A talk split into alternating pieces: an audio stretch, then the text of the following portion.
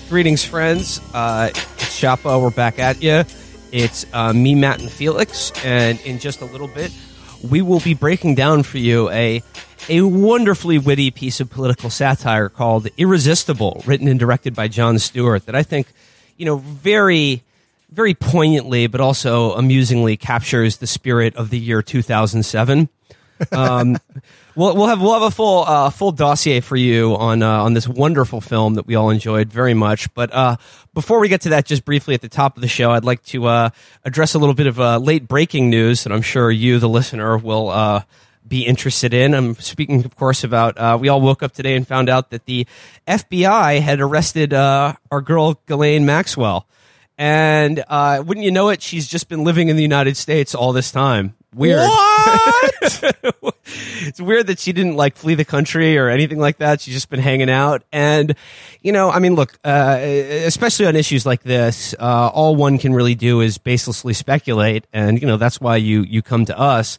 And my initial read and gut instinct on this is do not hold your breath like this is going to be some kind of dramatic other shoe falling, chickens coming home, like all the dominoes finally in place moment, because this just reeks of limited hangout to me. And the fact that she was arrested now, just it seems like they wouldn't have done that if like they didn't have all their ducks in a row, and whatever perjured testimony she'll offer in exchange for immunity will be used to cover up the crimes of many rich and powerful people rather than bring them to justice. That's my quick take on this.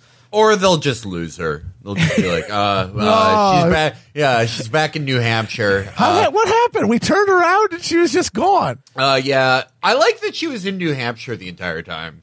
Like just going back and drunk driving between Bedford and Worcester, Mass. going on listening to Centerfold and Jake Idle's band. Making sure she got the cheap cigarettes. She always got to go make sure you're in New Hampshire to get the cheap cigarettes. Yeah, she was smoking Benson and Hedges and just waving at Bedford PD. Hey, you know what? What the fuck was going on? New Hampshire is the live free or die state, and you know now she will be either living free or dying very soon. Yeah, one or the other. My guess is that she will not get Epstein. I think that Will's correct. This is all to put the thing as close to bed as possible. Yeah. Well, yeah, I mean, if I were a betting man, if I could bet on this, I would. I love gambling is the only good sport. But, it's the most honorable thing a man can pursue if he's good at it. It's better to be good at gambling than like raising your kids or reading. But absolutely, I mean, one thing leads to the other. You know, yeah. If you don't win money gambling, chances are you're not going to fund your kids' college trip. You're not going to be a good provider without gambling.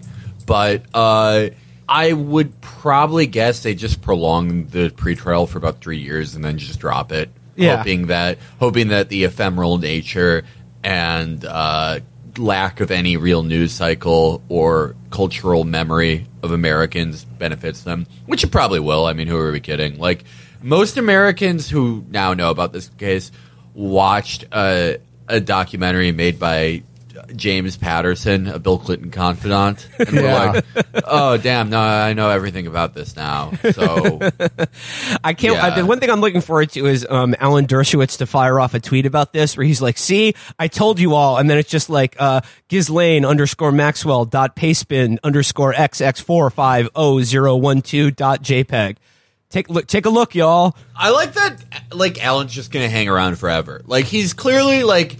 I feel like if he was gonna, if they're only like setting him up. He's only the fall guy in like the court of public opinion sense. Yeah, but like, he's not actually gonna go down. But that doesn't stop him from every day just like answering his, like, sticking his head out the window and going like. And another thing, I've never been accused of killing my wife.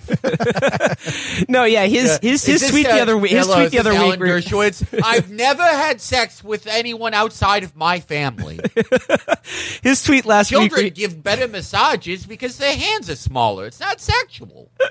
His tweet last week that was just like, he was like, I've never visited the Epstein Island without my wife, and I challenge anyone to prove otherwise. And it was just like, yeah. Funny that you'd visit the island with the only person who can't be legally compelled to testify against you, but cool, go off, King. Dershowitz clearly saw the episode of The Sopranos where Adriana realizes a husband and wife can't testify against each other. It's illegal. He was like, and I'm also marrying my daughter. They really can't testify if they somehow end up falling off of the Brooklyn Bridge. That's for sure. Do a little Googling there. Okay. All right. That's we got that out of the way. That's the news for the day. But just as pressing for us is our digestion of the recently released new Amazon films, just razor sharp bit of political satire, Irresistible, starring Steve Carell and Rose Byrne, and directed by Jon Stewart. And written by this is a total passion project. This is a Jon Stewart into the sunset joint. And this is what he's been thinking of. And you know what? Like, this is where he's been. Probably the most beloved comedian in America when he departed. Like, towards the end of Jon Stewart's reign, that was like the peon that conservatives would give liberals. They'd be like, well, there's one liberal I like, Jon Stewart. He skewers both sides because he was just so beloved. Everyone loved him. Yeah. Everyone thought he was the best. And in his time, he was the best. But comedy's very ephemeral. This movie is a really brutal cautionary tale about the half-life of political satire. I kept thinking of that scene from Bottle Rocket when the old guy, the old Indian guy, tries to do the crack the safe and he just can't do it, and he's like, "I lost it, man, I lost it." And Owen Wilson goes, "Did you ever have it to begin with? Forget it, just forget it, man. You can't do it because you never knew how in the first place." And I mean, I will say, Stewart in the moment was able to channel the moment in a way that was decently useful, but he lost it, man. And, you know, like, I mean, we'll go through the movie in a way that preserves its wonderful surprises for you, the listener, sort of recreate the experience of watching it for you. But, I mean, I guess, like, just the main takeaway I have before we start talking about the actual movie is that the only way this film makes sense is if this is just a screenplay Jon Stewart had written on, like, the weekends in, like, the height of the Daily Show, and that's been sitting in, like, a chest for the last 10 years. And then, like, Amazon was just like, oh, well, yeah, we'll just make a movie, put it out. Because it's just, like, the world it portrays and, like, the targets of its skewerings is just seem like a totally different galaxy from, like, the political world that we live in now. It's a movie that is so oddly, like, not in tune with the times that it's supposed to take place in. It's uncanny. Watching old comedy is, even if it's not funny, often instructive because it shows, oh, this is what people thought back then. These were the dominant things that you would miss, you know, just reading at the history, because a lot of the cultural ephemera kind of dissolves. But it's incredibly disorienting watching something that was made now that feels like an amber-trapped period piece. An Andrew Trapp period comedy from a different era. That's wild. It is. It's like, in that sense, I really enjoyed watching it. In that sense, like, seeing the exact culture of 2006 at a high frame rate in 1080p in modern fashion and modern actors and the modern Steve Carell, not Michael Scott Steve Carell, but like the sort of bearded Steve Carell.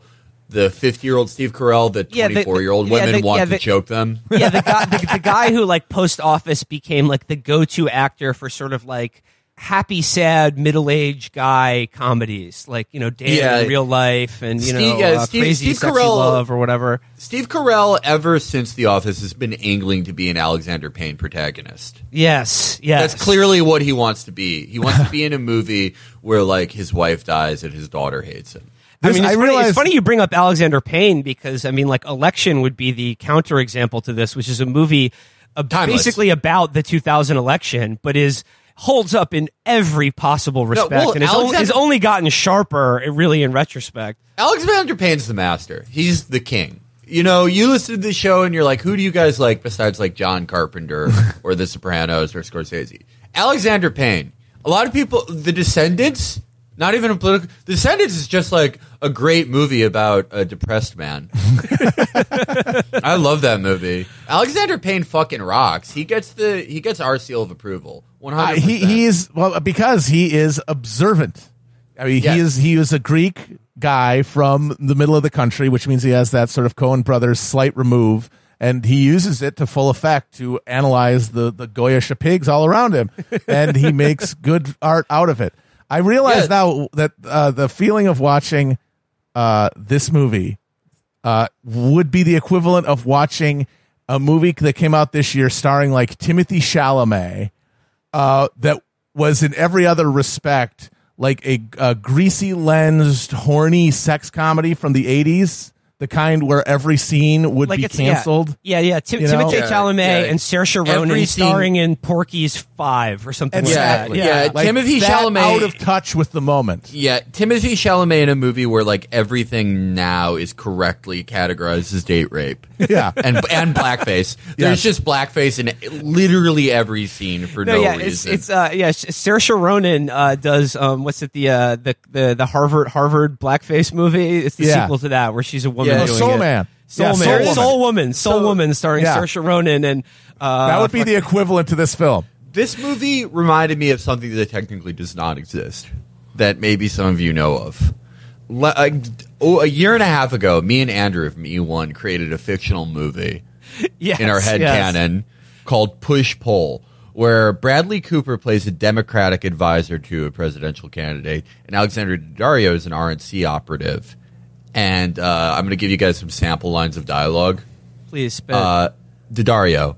So, do you always tear up after sex? Cooper, looking at his phone. We did it. Referring to some weird law sending black kids to go to a private school. Daddario. Oh, my God. Hey, this is really good. Cooper, smiling, fighting the tears. Yeah, they caress each other. Cooper. We've won unwinnable elections, gave people affordable health care, and changed the goddamn country. Why can't I raise a daughter? Obama stand-in. Well, if we figured that one out, I'd be on my third term. But I think you're doing just fine, John. Okay. If Jon Stewart, if we are correct, and this screenplay was written when Jon Stewart was still doing The Daily Show, that is his only defense against you being sued by you and Andrew Hudson from E1 for directly copying the plot of Pushpull. Because this movie is about a Republican and a Democratic strategist who have a prior relationship, who sort of spar and jostle with one another over the election of a small-town Wisconsin mayor's race. So why don't we? Why don't we just go into the movie? Let's dive in. So it begins in a pre-credit sequence with you hear in voiceover Hillary Clinton and Donald Trump from the 2016 debate, right? So you hear little clips of that, and then you see in the spin room the two main characters, Gary Zimmer played by Steve Carell, and ice cold Republican bitch, aka Ann Coulter, aka played by Rose Byrne. I mean, that was the first thing that was dramatically out of place in this movie for me was Rose Byrne's character as the sort of icy, sexually voracious blonde who's offensive and calls guys pussies. It seemed like she was a stand-in for that Ann Coulter archetype that was the avatar of Republican, evil, bitchy, ruthless Republican, otherwise known as Felix's dream woman. There's no comment whether if a waspish woman about heights 5'7" to 5'11" of 80% Anglo or Saxon extraction, who was sexually cruel and a very icy personality. Whether or not I would put a dairy farm in her uterus, she behaved as Rose Byrne does in this movie. But you know what I mean, though? It's so clear her character is a stand-in for Ann Coulter. She's Laura Ingraham. All these women are 85 now. And it's just if this movie were genuinely written about 2020 or about this current moment, that character would be some daffy internet lunatic Laura Loomer or fucking Cassandra Fairbanks. It'd just be it would be just some pure internet grifter hustler who's just not even good at her job or is anything reaches the level of a respectable political operative. All those people, all those archetypes of the Bush years are gone. They're they might still hang around Washington, but they're just collecting paychecks. They're not driving any of this shit. They're not making us all dance on their puppet strings. We're way beyond any that level of control of the narrative. Yeah, and guys who have been like wiping the mustard off Donald Trump's hot dogs have more power than these people. All that happens to them is Qataris pay them $3 million a year to access their Rolodexes. That's it. They don't really have any influence anymore. Yeah. And like the other than that, like the first clue that I think that I perceived that this movie was written in 2007 is that, like, you know, it cuts back and forth between Carell and Rose Byrne in the spin room post debate. And it starts out with they're both flacking for their candidate, Clinton or Trump. And, you know, Carell is just like, oh, he's lying to the American people. And then Rose Byrne's just like, actually, he's not lying to the American people. And then their dialogue goes into a kind of like a fake sort of like a dream reality where they're speaking the things that they're thinking. And what they're saying is, hey, I'm lying to you. I'm here talking to you because I'm the best at lying. And that, like, you're coming to me for the lies that I tell you. And I remember that was literally a joke that Jon Stewart did on The Daily Show like 15 years ago, where it was just like, they call it the spin room. The journalists go to the room where they're telling you that they're lying to you and then reporting on the spin that they're, you know, pitching you. So, like, that was a classic Daily Show bit, and this was just, you know, made manifest in this screenplay, in this film. So, of course, you know, like, we all know how the 2016 election turned out. It goes from there to sort of like a pan through Steve Carell, who's the, you know, hotshot Democratic strategist who just blew the 2016 election. As the camera pans through his house, and like there's a shot of it where it's just like there's a photograph of him and Bill Clinton, and then he has books on his bookshelf written by both Bill Clinton and Alan Dershowitz. And I was wondering, this is where my brain began to wonder, like, how self-aware of itself the movie is. And it's a question that's still open in my mind. Like, I haven't fully resolved in my head, like, just what the point of view of Jon Stewart and the people who made this movie is about its main character and people like him. And, you know, Carell, he's in bed, and, like, you know, there's like a liquor bottle on the floor, and you could tell that he's just, like, you know, like, wasted, strung out, and, like, you know, defeated and humiliated by, because there's a goddamn Cheeto in the White House. There is a Cheeto in the White House, and he assured everyone that there was no way the Cheeto would win. I Michigan, mean, it's not even Wisconsin, a human being. It's a giant snack treat. How could it become president? It's absurd to even suggest. What? If you told me in 2015 that a tangerine tyrant would be in the White House, what the F? What the actual F? So like, yeah, and then it cuts to, like, you know, a credit sequence that, you know, edits together footage of, you know, people on the campaign trail throughout American history. And then, like, the plot sort of gets going where it's you know, Steve Carell is, you know, back at work at the DNC adrenochrome farm, and he's looking for a way for Democrats to sort of get back what they've lost and appeal to rural Americans. And, like, once again, it's this very red state, blue state divide that really just heavily relies on, like, a paradigm of, like, a much earlier era of, like, the George W. Bush years, where it's just like, I guess red and blue states are still a phenomenon, but, like, this movie really becomes a duel of like a duel of cultural signifiers between, like, big city types and, like, you know, rough hewn red state middle America. And in reality, the terrain of conflict for presidential politics in the last decade plus has been suburbs. Not mythical rural small towns. The suburbs. That's it. That's where all the shifting and all of the vote splitting is happening, and that's where all the focus is on. It's not in the fent hollers where nobody is even lives anymore. Yeah, you know what's really crazy about rural communities? They actually have a significantly lower population density than suburbs or urban centers. Yeah. It's crazy, right? Yeah. Making it a weird place to focus all of your political attention on. Considering you're getting less for your dollar. Which is not to say that, like, you know, who gives a shit about rural communities? They're, like, very underserved by both parties, obviously.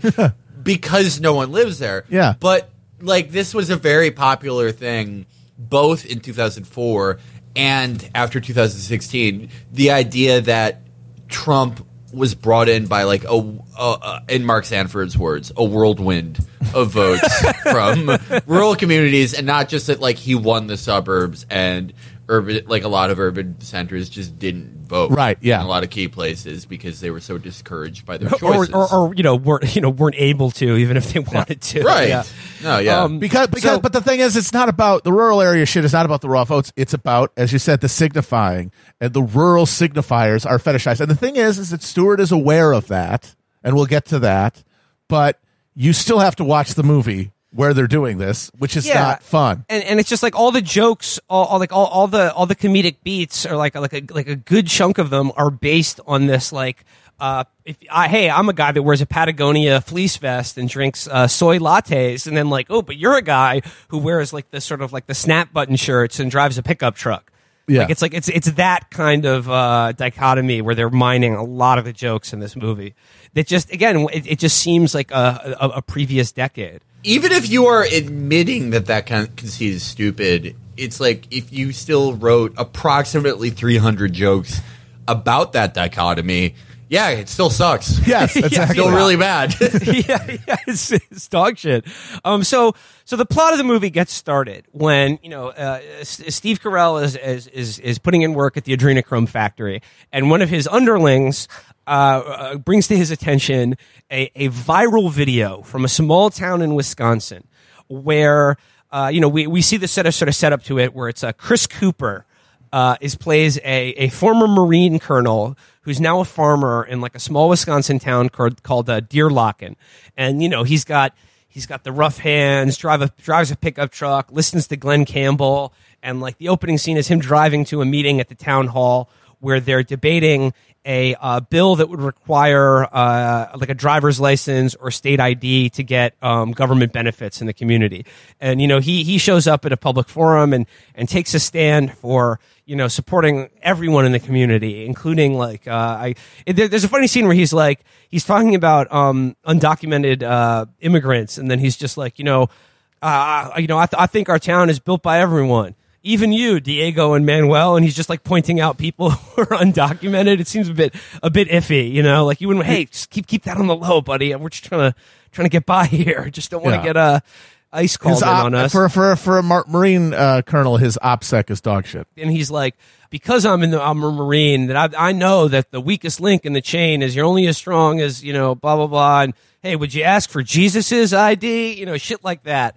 And, very very Fugelsangian. Yeah, if you were an old head, exactly. It's the classic liberal democratic fetish for finding someone who can be like, oh, it's because I believe in Jesus that I believe in the earned income tax credit or some shit like that. Do you guys remember these videos from the 2016 election? The liberal hillbilly. No. Oh, they were really bad. It was just a guy in West Virginia being doing shit like that. Oh, Jesus Christ, God. Was an immigrant, yeah. So very bad. So Carell sees this this viral video of the kind of grizzled Marine Corps colonel standing up for what are essentially Democratic Party values, and he thinks to himself aha, this is our ticket back, and if I can just get this guy to run for mayor, we'll create sort of an media event and. The Democratic Party will sort of bone up on our rural bona fides and get a little juice, a little traction there. So he travels to Wisconsin, and there's a scene with him driving into town where while Chris Cooper was driving to the town hall, he's listening to Glenn Campbell. And Steve Carell's driving into town, and he's on the radio. It's the same Glenn Campbell song, and then there's a scene where he changes the radio station from that to Terry Gross and NPR. And then it's just you hear the NPR music, and then it's just this is NPR. You're listening to all things gay. Yeah, this is homo pussy hour. Later, we'll give crying instructions. So he pulls into town and goes to the local watering hole, and in the beginning of a baffling long shot joke. He walks in and he's like, "Hey, I'm gonna relate to these small town guys." He's like, "I'll take a burger and a bud. Boy, that sounds good. I love a love a domestic macro lager and a delicious hammed burger. Yeah, give it to me. And the guys at the bar are kind of like looking at him like, what the fuck? And then but then lo and behold, they bring him a Budweiser and a burger, and he makes small talk with the townies, one of whom is played by Will Sasso. And a totally underutilized performance. If Sasso's in the movie, I'd like to see more of Sasso. Has Jon Stewart not seen Drop Dead Gorgeous? Yeah, perfect. Honestly, tour de force comedic performance by Sasso in that movie. If you actually wanted to make a comprehensively funny movie, have Will Sasso in the Steve Carell role. Yeah, now we're talking. No, Will Sasso is a comedic genius. He's one of the greatest, and one of the only actors who made good vines. His vines were really good. They were funny. Sasso vines are so fucking with funny. With the lemon and shit? So fantastic. He was an absolute king. One of the greatest. He could bring the correct... Because the thing about, this... We'll get to it, but this movie is poking fun at Steve Carell. He is a subject of humor. His pretensions are to be undermined. His assumptions are to be interrogated by Jon Stewart. But he fundamentally... There is a sense of identification with that character, when in fact that character, for this movie to be meaningful at all, should be fatter, stupider, more contemptuous in every way. And yeah. I think Sasso could have brought that out. So yeah, he's at the bar, and then there's a bit where he doesn't realize that Budweiser bottles have twist off caps, and he asks for a bottle opener. He's like, my hands are too Jewish to open this beer. Yeah. If only I didn't have my foreskin taken off. Do you have any beer for pedophiles? And then so he gets a room. He rents a room above the local the bar, the Hofbrau house, the Hofbrau Palace. And then immediately there's the beginning of one of many jokes throughout the movie about how he asks for the Wi-Fi password, and they're like, "What's that?" Or they don't have Wi-Fi, and this is this was a real swing and a miss here, because everywhere in America has Wi-Fi now. How do you think people in these communities get on Facebook and accuse each other of not raising each other's kids? Yeah. I mean, there are deserts for internet connectivity in the boonies of the big square states, but it's very hard to find a city the size of which the mayoral election would even be contested that would not have Wi-Fi at the major stops. Yeah, and now another interesting thread to this movie is that it takes place in Wisconsin, and Matt is a native son, and Catherine, who watched the movie as well, is also from Wisconsin. So I would just like to get your take on how this film did it accurately capture the Wisconsin character or personalities. One, no one was fat enough. Two, no one had the accent, and three, there was not enough obvious drunk driving. No, if I made this movie, it would be about the Democrats adding drunk driving licenses to their plank, and it would be a feel-good story. It would be a Moneyball movie about how drunk driving is good. You guys are joking, but Wisconsin had to have their federal highway money threatened to be taken away from them to move their drunk driving number from 0.1 to 0.08. No, yeah, that was the tyrant Reagan. Yeah, yeah, no. Most of the people who are part of my foreign fighters contingent in the Alberta Independence movie are former Wisconsinites, hoping to find another drunk driving sanctuary. In Calgary, you can drive free. Here's another thing that we made note of that you confirmed does not accurately capture Wisconsin. So, the next morning, when he wakes up and he goes out to meet with Chris Cooper's Marine character and pitch him on running for mayor of this town. He stops out at the local bakery first, and they're like, "Oh, well, if you're going to see the colonel, please take him his pastries. He can be grumpy in the morning without a little snack or whatever." And Carell just sort of awkwardly and nervously plays off this. His comfort with talking to normal, regular Americans. But then there's a scene where he's in the car and he tries some of a little crumb cake or a little local. It was streusel. And then he just sits in his car and just just blows ropes straight into his dockers from eating like a gluten-based pastry for the first time in probably 20 years. Yeah, I've only been eating Soylent. I have no idea what flavor is. This tastes even better than a Smooth Boy. And that, like you pointed out, like the film really tries to play up this idea that like, hey, outside of big city America, like the local cuisine is actually like quite delectable or just like really rich and authentic. Because it's using real flavors. It's like, no, it's the same fucking processed, fried, pressed corn slurry as everywhere else. Especially with the Northern Tier. The only culinary innovation of the Northern Tier of states is put cheese in it. That's it. So he rides out to the farm of the Marine, and he's just sort of like, hey, like I saw your viral video and it really spoke to me, and like I'd like to bend your ear for a tick about something. And then of course Chris Cooper hilariously gets him to participate in like a day's worth of chores maintaining his farm, and then he finally pitches him on it. But first Chris Cooper's hot young daughter is revealed as well. And she becomes a main character as well. But Carell first sees her like elbow deep in a cow's asshole, like artificially inseminating it, and he was just like, "What? A beautiful woman fisting a cow? What? Like, is that real? Does this happen?" He's like, "I've only ever seen that at parties." That's only in the basement of the Brookings Institute. Yeah.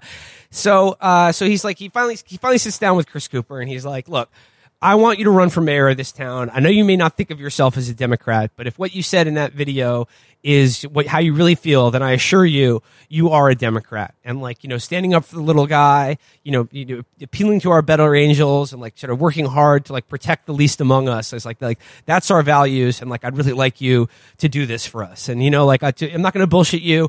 We're losing elections. We're getting our ass kicked right now because guys like me don't know how to fuck daughters like yours. So teach me, how do I get in your daughter's pants?" And then Chris Cooper is just like, "Okay, I'll tell you what, I'll do it, but on one condition. You get me to that island I read so much about." I was like, that was the thing that would have been a hilarious setup for the movie, that he looked so good on paper and he has all these democratic values and he's actually a compelling public speaker, but they actually meet him and he's like, "The age of consent is very restrictive. The French intellectuals were right." He goes, I know what all you high-level Democrats do. I've been on the internet and read about your sick rituals with children and women of the evening, and I want in. What does it take to get involved? That looks like a lot of fun." We wanted what happened. You've heard this story, right? Where the Japanese during World War II were given the protocols of the Elders of Zion by the Germans, and they read it and were like, "These guys are awesome. We need some of them here." No, it was like it would have been a funnier movie if they go all in on this Chris Cooper guy, and then as soon as he starts talking and they're like pot committed, he's just like, I want to direct your attention to this map of synagogues in the greater Wisconsin area." "Look, we have to get Jews out of the Department of Energy." He's just speaking like that while like the orchestral music swells. So he gets Chris Cooper's character on board, but like the actual caveat that Chris Cooper pitches to him, he's like, "Look, I'll do this, I'll run for mayor, but only if you personally like move here for the months it'll take to do it and directly run my campaign. Like you can't just fob it off onto one of your guys. Like you need to be in this with me, like as partners, get your hands dirty, run my campaign for real. Like, and if you do that, I'm your guy." So, Carell, he agrees to it, and this is like another sort of like, again, of an earlier era. Like the sense that this movie gave me is that it just seemed to be a comedic depiction of the Democrats' strategy in the 2006 midterm election, like the Rahm Emanuel Blue Dog strategy, where they're like, "Oh, how do we defeat Bush and the Republicans and the war on terror?" And they're like, "Just find some like guy who's voted Republican his entire life and has been a troop and is willing to just change sides and run for us one time." Yeah, and we saw how that story ended. A lot of those guys got elected. You want to guess how many terms most of them served? Yeah, two max. Those guys got fucking annihilated by the most mentally ill jet ski dealers in America in 2010. They got fucking owned. yeah, as soon as the Tea Party wave came in, those guys were fucking like flies at the end of summer. Like, yeah. And, you know, I mean, or if you want a more contemporary example, like this is like, this is the Amy McGrath strategy for the, they're like, oh, she was a fighter pilot. Oh, well, that's good enough. So Carell and the Marine Colonel, they're going to do it. They're going to challenge the Republican mayor and get some media juice going about how the Democrats are the friend of the little guy.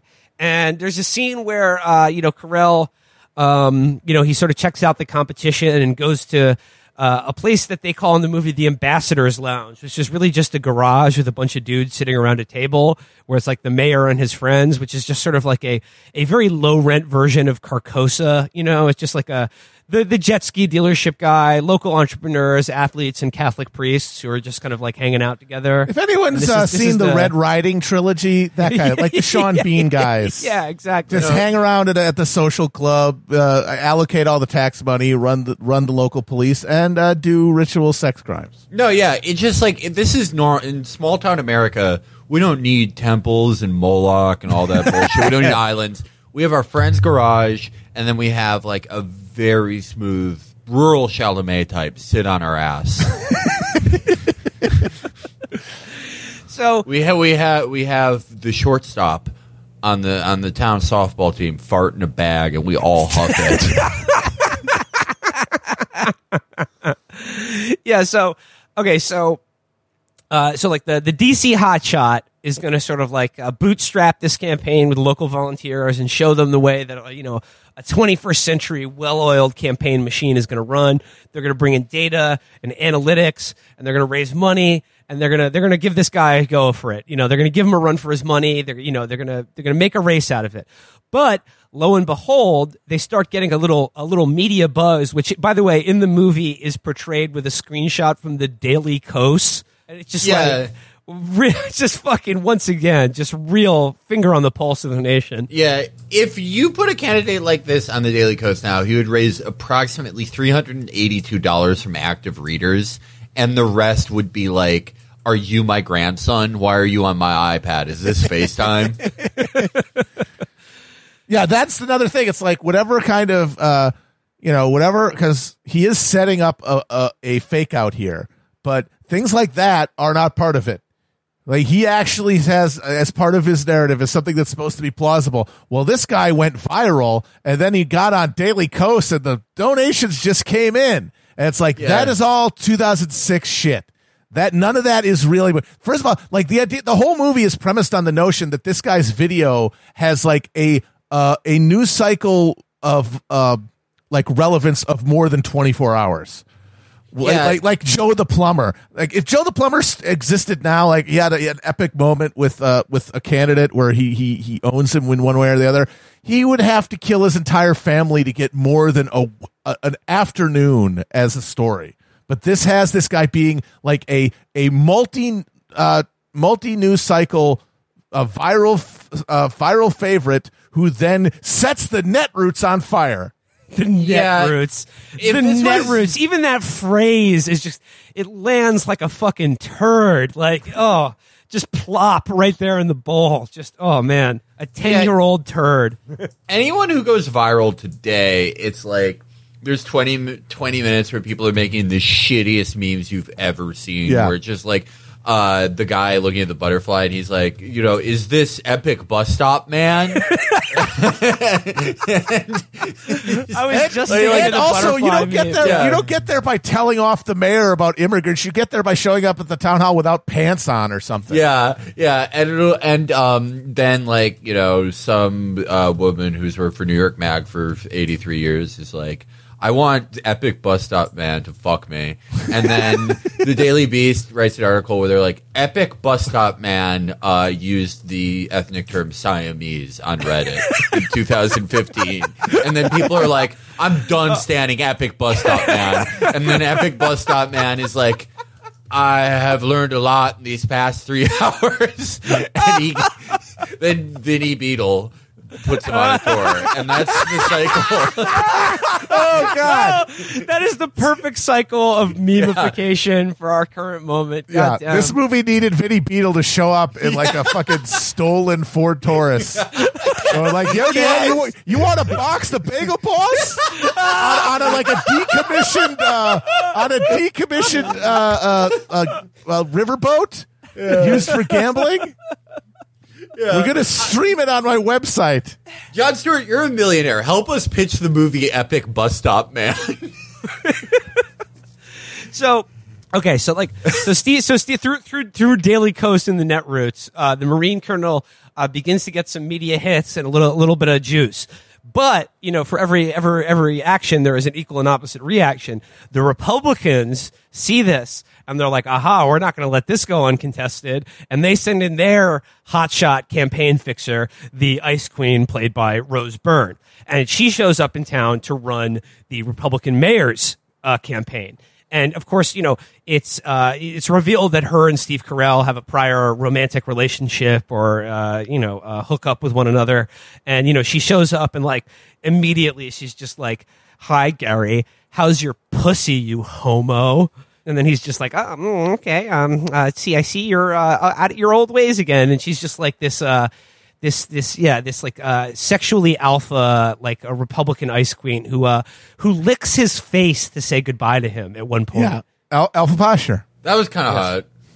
Yeah, Felix is very, very torqued. Am I the only guy who thinks that's hot? Like, sort of. It depends on who does it. Yeah, it's not my favorite thing. Like a hot woman did it. Okay. Or just treats you like shit, or just is just kind of contemptuous, but like, yeah, as you said, sort of sexually cruel. Yeah, that's every man, every Jewish man's dream.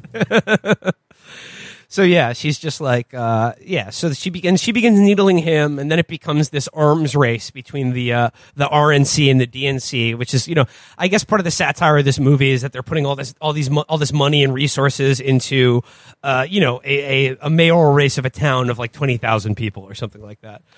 They go to the fish fry and polka, and you know they're. At one point, the Steve Carell character, like, literally, she's like, okay, I'll make a bet with you. Like, whoever wins this race has to eat the other's pussy for an hour. And then Steve Carell's just like, okay, you're on. You're going to be, tuck a napkin in because you're going to be eating my pussy tonight. Where he's just like, admits that he has a mangina. Yeah. It's good stuff. And then they begin showing, like, within the movie, versions of the campaign ads that each of the sides will run, and like the Republican attack ad on the Marine Colonel is again like it's just totally out of the Bush era where there's like a wolf stalking through a forest and they're like, who do you want to keep you safe? You know, like vote for strength, and it was just very much of that era. Whereas I feel like if the attack ads were about 2020, the attack ads that they would run on him would be like, don't bother voting for the Marine Colonel. He's already been executed secretly. It's only a tulpa that you're seeing on your television and on the ballot booth. Don't bother voting for him. He's already been tried for treason and child pedophilia. Yeah, he is currently serving in the Magneto prison at the Earth's core. Committee paid for by Majestic 12 for Mayor Fuckler. And then, like the Democratic Party's ads for Chris Cooper's character are like they do a version of the Eric Greitens ad where he just fires a fucking like 50 cal like technical into like a pond, and then he's just like, "Not your daddy's Democrat." Except it was the Republican guy who did that. But you know, I see what they were going for. You know, Greitens did the minigun just into like a water trap at a golf course, and was just like, hey, problem Democrats. Yeah, Greitens was like, I want you. They were like, Greitens was like, I will be the most Me Too'd governor in the history of well, I was going to say, and then he won and then did a whole bunch of rapes and then had to resign, but oops. But that's a very good moment to reflect on the film, because what is Stewart's attempt to parody the Greitens video where the guy empties a Gatling gun into a pond? He has him empty a machine gun into a pond. There's no escalation because what are you going to do? It's already at the highest level of absurdity. Like trying to make campaign ads hilariously, absurdly heightened is a fool's errand because of all the political things, they're the most heightened. They're already there. He shot a gun into a pond, and then you just showed your guy doing it. That's just a reference. That's not a heightening or a joke on it. Another version of an ad that I think would be like more in tune with the current moment would be if it was like the Republican mayor's wife who has like a barcode haircut singing like a very bad version of like My Country 'Tis of Thee over footage of like, I don't know, illegal immigrants jumping over a fence and then like but holding a gun too. This, so the problem, what you referred to, that this, like, the palette is already absurd, and so with political ads, at least, you can't make it more absurd, so you're just stuck with, like, a shitty, like, hey, remember this? The lowest form of humor. Remember this? Remember this? Remember this? It's a problem throughout political comedy, I'd say, for the last, like, 5 to 10 years, and I call it, like, the Seth MacFarlaneization of political comedy. Yeah. Because everything is just pure reference and like jamming one reference into another. So like if you watch like the modern Daily Show or anything, it's just like, there's a new Trump thing. Is that like alternative facts? Remember that? It's just all just trying to trick your brain into rewarding itself for making a connection. Yeah. And there's no actual observation. And I have sympathy for it because it is hard to like exactly. It's hard. It's already at its most ridiculous. So you have to like work a little harder than maybe you had to a while ago. Yeah. But it's also like, well, Trevor Noah makes like $15 million a year. I have very little sympathy. Yeah, no, that's it. It's a harder job, but these guys aren't up to it is what it comes down to. No, yeah. Even if it was easy. The going got tough, and they said, "Fuck it, I'll just sign a check, or I'll just cash the checks." Like another really like awkward feature of this movie is that it portrays this small town as sort of fallen on hard times. You know, like the main street, a lot of the storefronts are boarded up, and you know people are looking for answers because they're struggling more and more every day. But the movie's reason for that is that it's set up as like it's never spoken at in terms of like the offshoring of manufacturing or deindustrialization. It's because the marine base in the town closed down. Yeah. So it's just like the problem is we're not spending enough on the military to support small town America, apparently. Yeah. Where's that military Keynesianism? Bring it back. You're making a movie about rural and specifically like Rust Belt decline and never mentioning NAFTA. Yeah. Not for a second. What the fuck, brother? Industrialization has nothing to do with it. It's just some DC idiot drew a line in a expense report and cut out the funds for our base, and now we're all poor. That's the thing. Those were the jobs that paid really well in the Rust Belt. The military, being an enlisted man in the military, not fucking manufacturing back when wages kind of kept in pace with the CPI. No, it's the fucking military. You cash out there. Yeah. It's like, all of the car dealerships that sold pickups at wildly inflated interest rates, they're all gone now. Wildly inflated interest rates to the PFCs, I should say. And I think it's a marker of just like, not just sort of like the liberal sensibility of the film, but like the overall just like liberal conception of politics now. I see this from the Pod Save America guys all the time when they're talking about, for instance, like Bowman defeating Elliot Engel. And they're just like, yeah, I mean, like the message here is that like, Democrats got to find like young, cool candidates who tell an interesting story. Like that's what voters are looking for now. And like everything is just like all political conflict is completely denuded of politics. Yeah. And everything is a contest between competing sort of stories and personalities and like these cultural signifiers, once again, that the movie is making so much hay out of. Going on, it's at one point, so like the more money that goes in, like Carell's character is just like, okay, we can't bootstrap it anymore. We got to up our fundraising game. So he brings Chris Cooper with him. They charter a $50,000 private jet to like fly him to my parents' apartment on the Upper West Side to go to a fundraising thing. And it's all like, oh, it's the small town farmer guys in a room with all these like wacky rich people on the Upper West Side. And everyone's trying to wine and dine him and shit like that. And they so like they give him like there's a moment where he gets to like sort of address all of these people with their checkbooks, and instead of detonating a suicide vest, which would be the preferable outcome in a situation like that, he sort of starts off talking about like God, there's something about this it's just kind of strange to me that I gotta to help my town, I got to go to your town and get money from you. But like, I'm not working, you know, for my town. And it's just all just like, and then he sort of like implies that like, he's asked what the biggest problem in politics is. And he implies in a very sort of soft way that the problem is the money of all the people in the room that he's talking to. And he sort of like spits some real talk. And then on the flight back to Wisconsin, Steve Carell is like blown away. He's like, I can't believe how good you did. You completely destroyed it. We could ask for any amount of money from them because you domed them. You sort of, you shame them in a way that they love. You know, it's our money. That's the problem. That's genius. Like, I couldn't think of a political slogan that good. You know, like what an angle that you're playing here.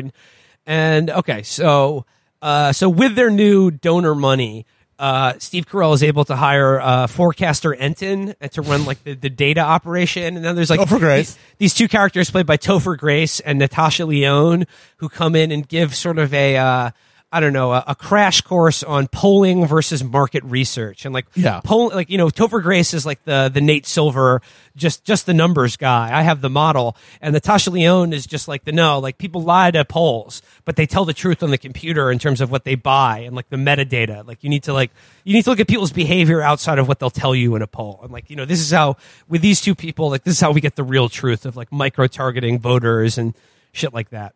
And then, of course, like the Republican side with Rose Byrne, they bring on their big donors too.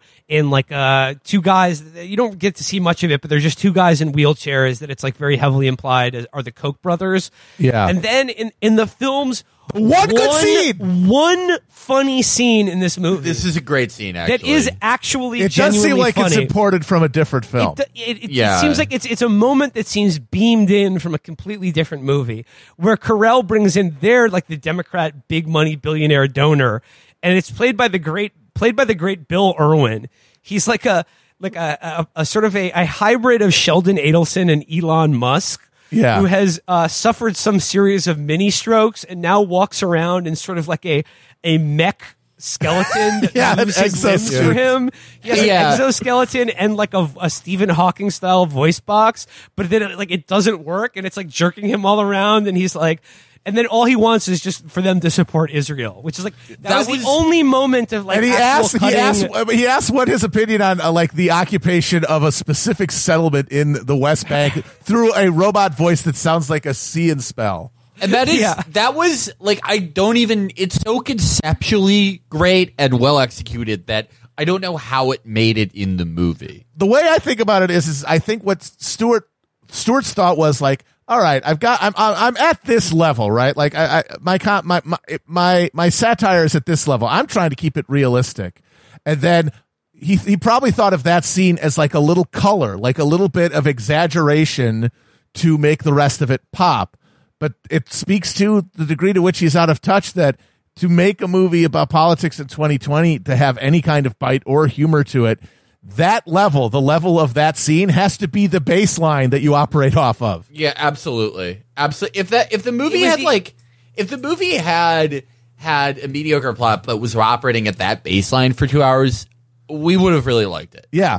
Exactly. Yeah, because like instead, that was the only scene that captures the level of absurdity and grotesquerie that is commensurate with the moment that we're living in. Like so much of the rest of the comedy is all that, like, oh, look at the rubes, and look at this fancy guy. He thinks these guys are rubes, but actually they're sophisticated. Or oh, look at this banter between the Republican and the Democratic fixer. And oh, look at all the references they're making to politics. Oh, hilarious!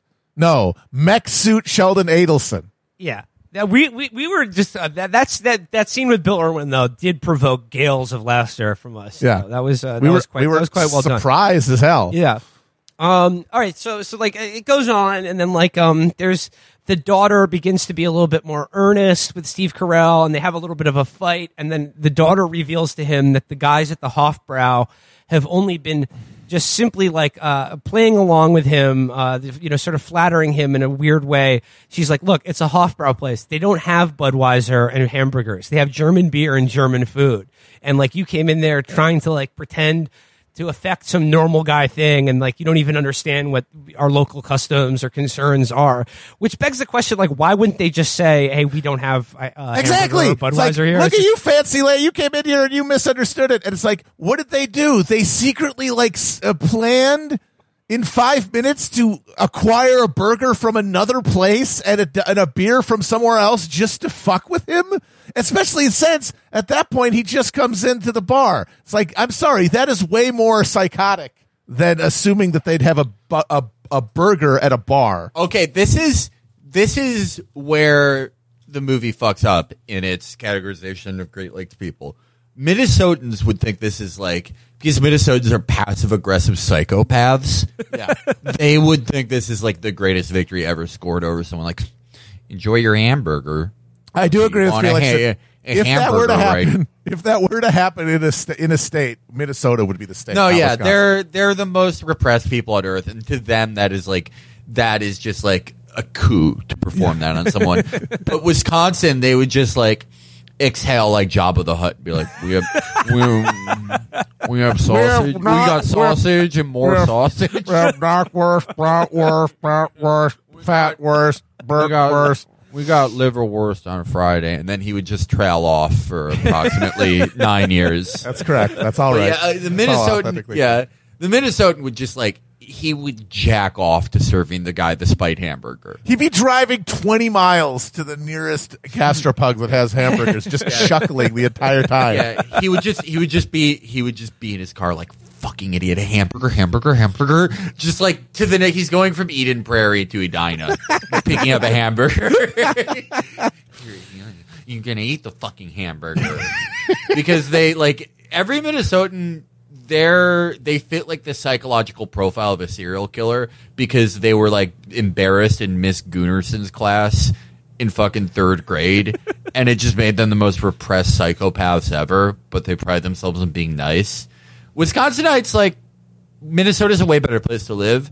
Wisconsinites, though, I appreciate they're about what they're about openly. Oh, absolutely. It's because they're too drunk. They're too like. There's no way that they would be able to hold that plan together long enough due to being shit faced. Minnesotans, yeah, Minnesota shit is like you have a dark family secret and you can only communicate it like over words with friends. That's it. That's correct. All right, so the mayor's race is now seeing, in this small town, is now seeing a huge influx of super PAC money. And there's quite a bit of comedy wrung out of the Chris Cooper's character campaign. Carell creates all these super PACs for them that are working out of the same office but can't talk to each other because there can't be any official, of course, coordination between the super PAC and the campaign, even though they're literally sitting at the same table. And there's some funny hijinks there. But so essentially what happens is, like, as it gets closer to election day, you know, forecaster Enton has given him the math. He's given him the raw shit. And Carell comes to the realization of, like, look, we can't win this election. There's just not enough people. Like, we need more Latinos or, like, you know, blah, blah, blah. Like, we just can't get enough people to vote for you. So we got to go negative. We got to stop people from voting for the other guy. And, you know, like, then there's this question of it turns out that the Republican mayor used his authority to intervene in the case of his brother, who was like an oxy addict. And after he was arrested, he pulled some strings to get him into rehab instead of prison. And, you know, there's like this whole thing between Chris Cooper and his daughter and Carell where they're like, hey, I thought we were the good guys. You know, we're supposed to, when they go low, you know, we're supposed to go high or whatever. And like they don't want to play dirty pool. And Steve Carell's like, look, elections are just math. It's just numbers. And like, if you want to win, like, this is what you got to do to win. And like, so like he's flummoxed by this. And but then he gets this other bit of, so, okay, so here's where the twist is revealed in the movie. We're like, while there's this conflict over, like, are we going to go dirty or not? The daughter goes on her own into the house of the Republican mayor. And you're like, what? Like, you know, why are they sort of collaborating? And as they're talking, you become aware that this whole election is Chris Cooper and the Republican mayor. All sides are actually working together to do this kayfabe contest between the two of them to just finesse, just like fleece the DNC and RNC and their super PACs of money that they're giving to these campaigns, right? So like that's the reveal. And the Republican mayor character is like, look, forget the thing with my brother. What we'll do is we'll give them something even better than that.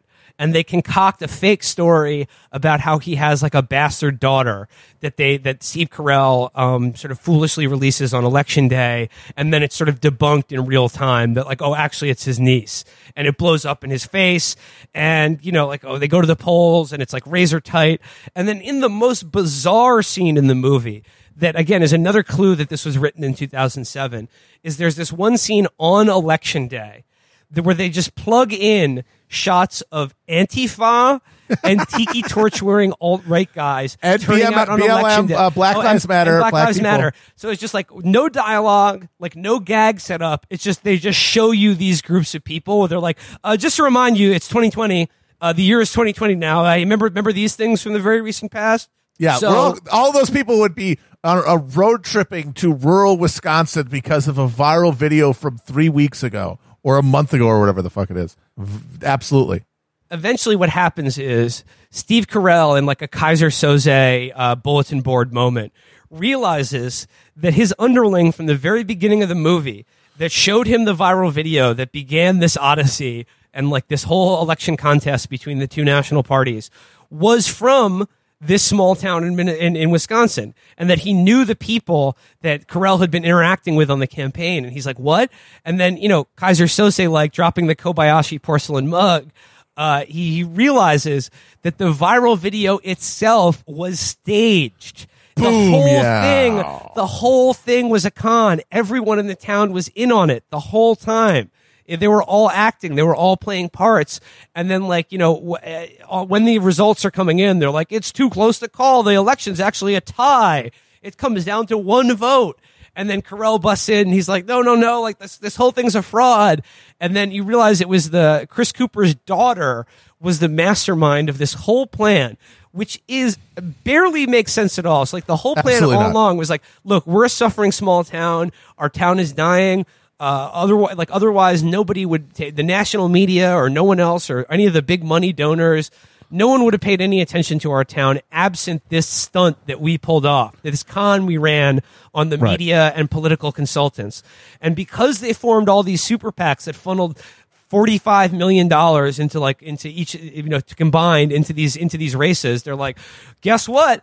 According to campaign finance law, that money doesn't need to be accounted for. So, like, presumably they're just going to take $45 million and spend it on whatever they want to do to fill in potholes and, like, build a hospital in this town, which I don't think really makes sense. I don't think that's legal. It doesn't. Well, I mean, beyond legal, the vast majority of money that any of the campaigns or super PACs spend is on guys, on salaries for guys like Steve Carell.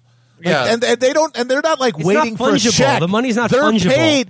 They're paid to be there. They're already getting the dispersals, like all those, like when they show the big war room and all the people in there, and Topher Grace, the forecaster Enton, and Natasha Lyonne, the hilariously Jewish market research lady. Those people all already got paid. So unless they're like breaking into their bank accounts, there's nowhere for them to rake the money off of. The money all goes to the fucking the DC scumlord class. That's who gets paid for these. Yeah. Otherwise, that it's like, oh, we're gonna do this insanely convoluted stunt so that what, the Holiday Inn by the highway is full for a month, and like the diner gets record business for the weekend. There's like the money that doesn't go to paying for the salary pays for ads and media buys. Yeah, so like the local radio station, probably like the Madison stations for radio and television, presumably, depending on where. They don't really say where this, but wherever the nearest metro area is that they're in the zone of, those are the guys who got all the money in the local area. And the thing is, like you said, if this was a trick to get the national media to pay attention so that they could like set them straight, that would be cheesy, but at least it would be plausible. But he has to go to this like goofy con thing because he doesn't have, I don't think, the conviction behind any actual prescription to give anybody like a big speech about like what middle America needs. Instead, it's like, If they just had the money from these rich guys to build a hospital, then for the town of 5,000 people, then the economy would get fixed. I mean, this is why, like, you know, if we take this con seriously as representing a point of view of the actual point of view of the filmmakers, it's, you know, in a vacuum, not that bad, because I think what the film is saying is that, like, all of the slogans and policies and wonkery and data and media hits that, like, both of these political parties fight each other with for the votes of these small town people and in Rust Belt dying communities and all, you know, pockmarked across this great land of ours, that essentially at the end of the day, like, all their problems, like, it's not complicated. Like, what they need is just a direct transfer of cash from wealthy people directly to them so that they can, you know, invest in their own infrastructure and community in a way that will be sustainable or provide jobs or whatever. But, I mean, it's just, it's so bird brain, because essentially, like, it's liberal mindset where it's just basically the point of the movie is, like, we need to get big money out of politics. Yeah, that's the main problem. And, like, most of the prescription about the political culture isn't that it's, like, so much that everyone is venal and greedy and a piece of shit and that has no actual interest in improving anyone's lives. It's, like, it's too partisan. Yeah. Yeah. Which was sort of the hallmark of the Jon Stewart viewpoint. And it's like, I don't give a shit. Like, I whatever. If something's funny, I generally don't really care. If it's like Armando Iannucci, famous lib. Famous. Yeah. Like, I had to unfollow him on Twitter, but has written some of the greatest political satire of all time. So whatever. Yeah. To this day, still writes it. Death of Stalin was hysterical. But this falls short in that avenue. None of the political satire is good. It's not so much about how shitty the consultant characters are and how awful they are. It's that they have these sort of cultural foibles, but, like, it's the same American comedy problem that you can't ever have a character that's nakedly detestable and irredeemable, even if they are your main character. It's a problem. It's a thing that's why Danny McBride's the master. When Danny McBride writes satires, he starts out with the baseline that everyone is disgusting. Yes. Yeah, and that's whereas Jon Stewart really does think it was just everybody is basically everyone is essentially has good intentions, and the thing that stops us from exercising our good intentions is the damn super PACs with their damn hysterically flattening ads making us hate each other. Yeah, and it's just like all of the jokes are like the targets of its satire, like, and, you know, it does skewer the Rose Byrne and Steve Carell characters as being sort of, like, you know, selfish, narcissistic, disconnected from anything real in Americans' lives or politics. But it's not nearly mean enough. In fact, it's not mean at all. And it's just like, it's hard to gauge the level of disgust that Jon Stewart actually has for particularly the Steve Carell character. And, like, he makes fun of him, but, like, ultimately he's not, like, a bad guy. But the real life version of Gary Zimmer is, like, a demon. Like, an absolute monster. Like, nothing, absolutely nothing redeemable about him whatsoever. Sociopath. Because that's the people who are selected by that system. To get to that point, you either have had all humanity drained out of you and become a fucking Gnostic archon of evil, or you never had it to begin with, Kumar. One or the other.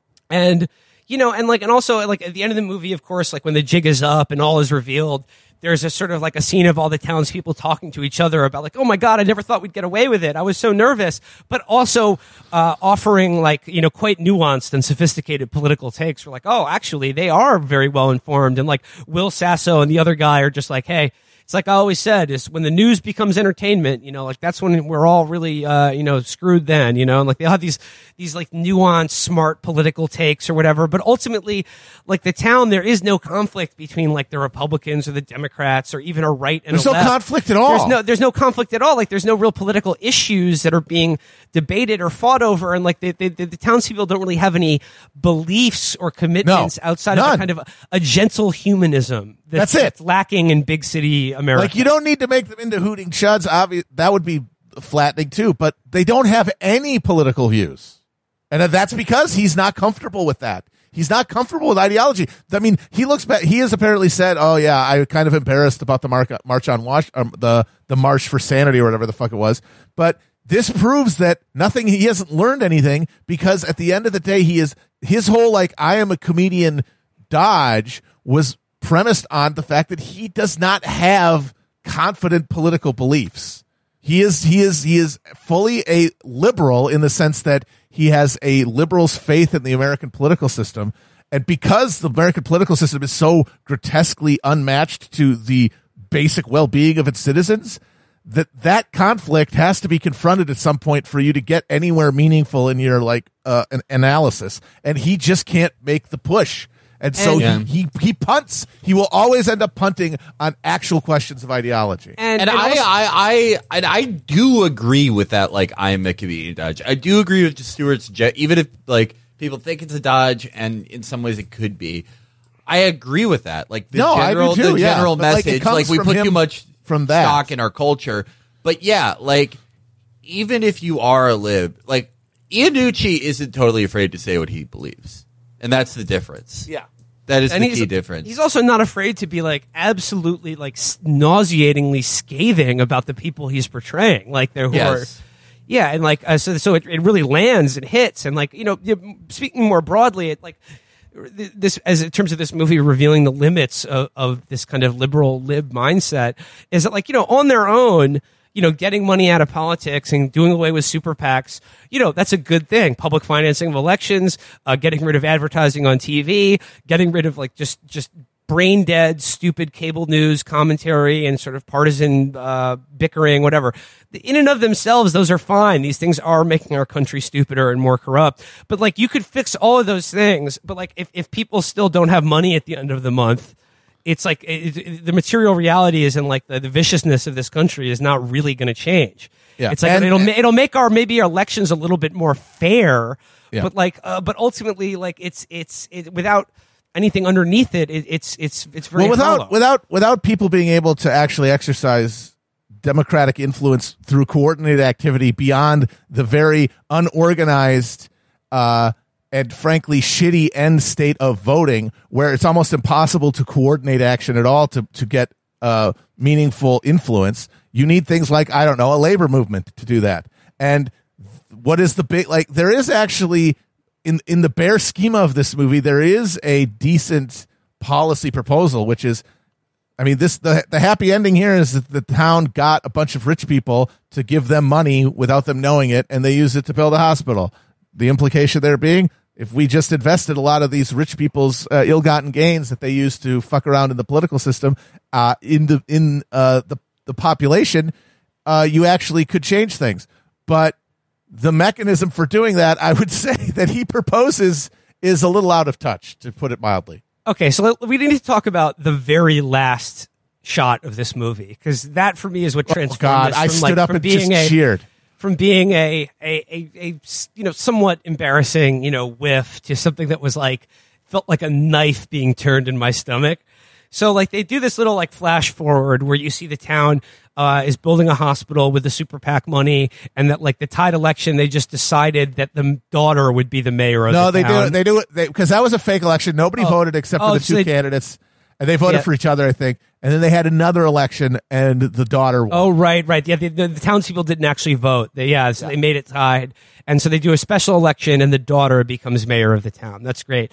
And then it's sort of like there's like the credits roll, and it's like you see a scene of Steve Carell like coming back to live in the town, and oh my God, like he's in a relationship with the daughter now, and they're together. And I was like, oh, that's a little weird. He's like, you know, 30 years older than her.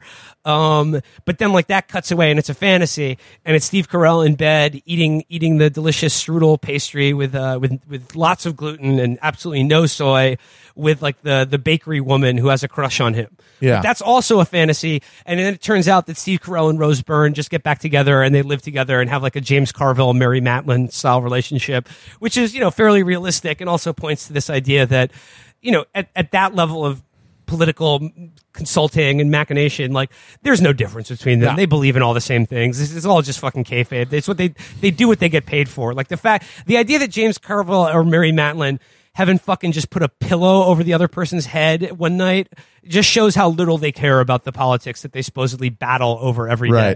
You would put a fucking 22 in the other person's head if you gave any shit whatsoever about the things you profess to care about. So that's kind of realistic. But then the last shot of the movie, and they do these little, like, you know, Animal House style, where are they now? Like, you know, they built the hospital. They live together and now shout at each other on CNN. And then the last shot of the movie is just money rolling off the printing press at, like, the the U.S. Treasury, and then it just says, "But money lived happily ever after." and then it gives the title of the movie Irresistible, but resist in the middle of the word is highlighted in red, and then it's like the end. And that's how I was really, my tummy hurt so bad looking at that. It gave me such a bad tummy ache. It really felt bad. I was begging for the subtlety of Bullworth after that. I love that moment. Bullworth holds up, actually. Like, I mean, if people could say it's like canceled now, but yeah, I don't know. Let's rewatch it to find out. Okay. Maybe we should rewatch Bullworth. Bullworth is like, its politics are very good, but it's like, you cannot ignore that the central conceit is like, what if a senator started rapping? It's amazing. I think we should rewatch it at some point. Right. I'll watch it with you guys. Yeah. I will watch it with you guys. Okay, I will say, I actually really love that scene, and it got me to stand up and cheer literally in the room, because up until that point, the entire experience of watching the movie was very disorienting to me, because it was very clear that Jon Stewart throughout the entire thing is trying to operate, at least he thinks he's trying to operate on a bunch of different levels, right? Because the entire time that there was all the cringy shit about Carell patronizing these Midwestern rubes, I was just like, I think that this is all going to be a joke on Carell. And then found out, aha, it is. And then you see out, and then there's the triple fake out ending. It's like, okay, he's trying to, but then ending at that moment, just everything snapped into place. And like his level of recursive, like, irony and the limit of it, like where he hit the brick wall, just became totally clear. And I was like, okay, now I know what movie I'm watching. Well, money lived happily ever after. Yes, there you go. And now I guess, like, yes, that is Irresistible. It is, yeah. You can't say no to watching this movie. You cannot do it. It's government mandated. It will be after Biden's presidency. Well, I mean, I guess I'll just say I'll leave you with just recommending that you watch Alexander Payne's Election or Gore Vidal's The Best Man, the movie version with Henry Fonda and Cliff Robertson instead. I will recommend the double feature that Will and Catherine and I did. Immediately after watching this, we rewatched Southland Tales, or at least Will and I did. Catherine had never seen it before. And watching that, it was the exact opposite experience, because Irresistible is uncanny because it's a movie that is made in 2020 that looks like and feels like it is a time capsule object from 2006. Meanwhile, Southland Tales was made in 2006, and it feels like it was made now and sent backward in a dimensional rift. Yep. And also, Will Sasso double feature. Yes. You're wrong there. Will Sasso. Get all the Sasso you can. Will Sasso, you're a god, sir. Get a soupçon of Sasso. Yeah. Just we need some more Sasso. Yeah. Give me that Sasso.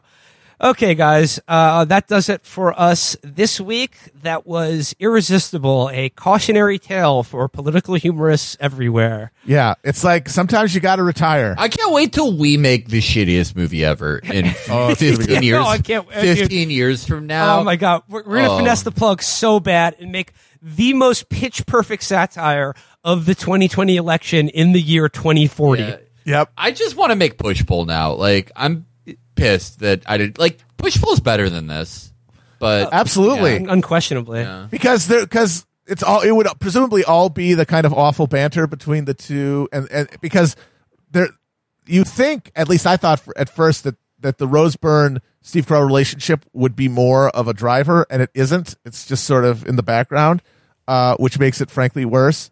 But there is one scene when they do the kind of politics based banter back and forth that was genuinely just skin-peelingly terrible. And I know that Felix could do a better job. No. Well, I mean, crucially, like, you know, if you and Andrew wrote that movie, like, you would, like, you'd be coming from a place of, like, actual revulsion and hatred for the people that you're portraying. Yeah. Can I read you guys one last bit of... let's close out with this. Cooper, it's not a good idea, Tyler. We're completely opposed. It would tear the political world apart. ninja opening White Claw. You see those guys over there? We all met competing against each other. I know that elections are pretty freaking different to try and blow up your boy in a game, but we had money and pride on the line. I'm not saying we're going to end up like you guys. Tim the Tap Man. Tell them the truth, ninja, about our honeymoon. Other guy. That's just wrong. Ninja flicking off Tim the Tap Man. But if a bunch of freaky gamers could drop the trash talk and see their people behind the clan tags and the keyboard, yeah, man, I think two people who work in politics could do it. And if it doesn't work out, just vote her out. Cooper, looking at selfie he took with Daddario at Washington Monument wistfully. Ninja. John, go W key for your girl, man. Ooh. Wow. Ooh. Wow. Okay. We'll leave you with that. Our DMs are. If you made Megan Ellison, our DMs are open. Yeah, if you made this movie, contact me. I could write this movie in an afternoon. Me and Andrew. We're only asking for $10 million. Let's make it happen. If you're a Hollywood pedophile that listens to our show, and I have good reason to believe many of you are. Yes, dude. Let's give us the green light. Come on, baby. Let's go. All right, guys. Bye-bye. See you later. Yeah. Bye-bye. Simply irresistible.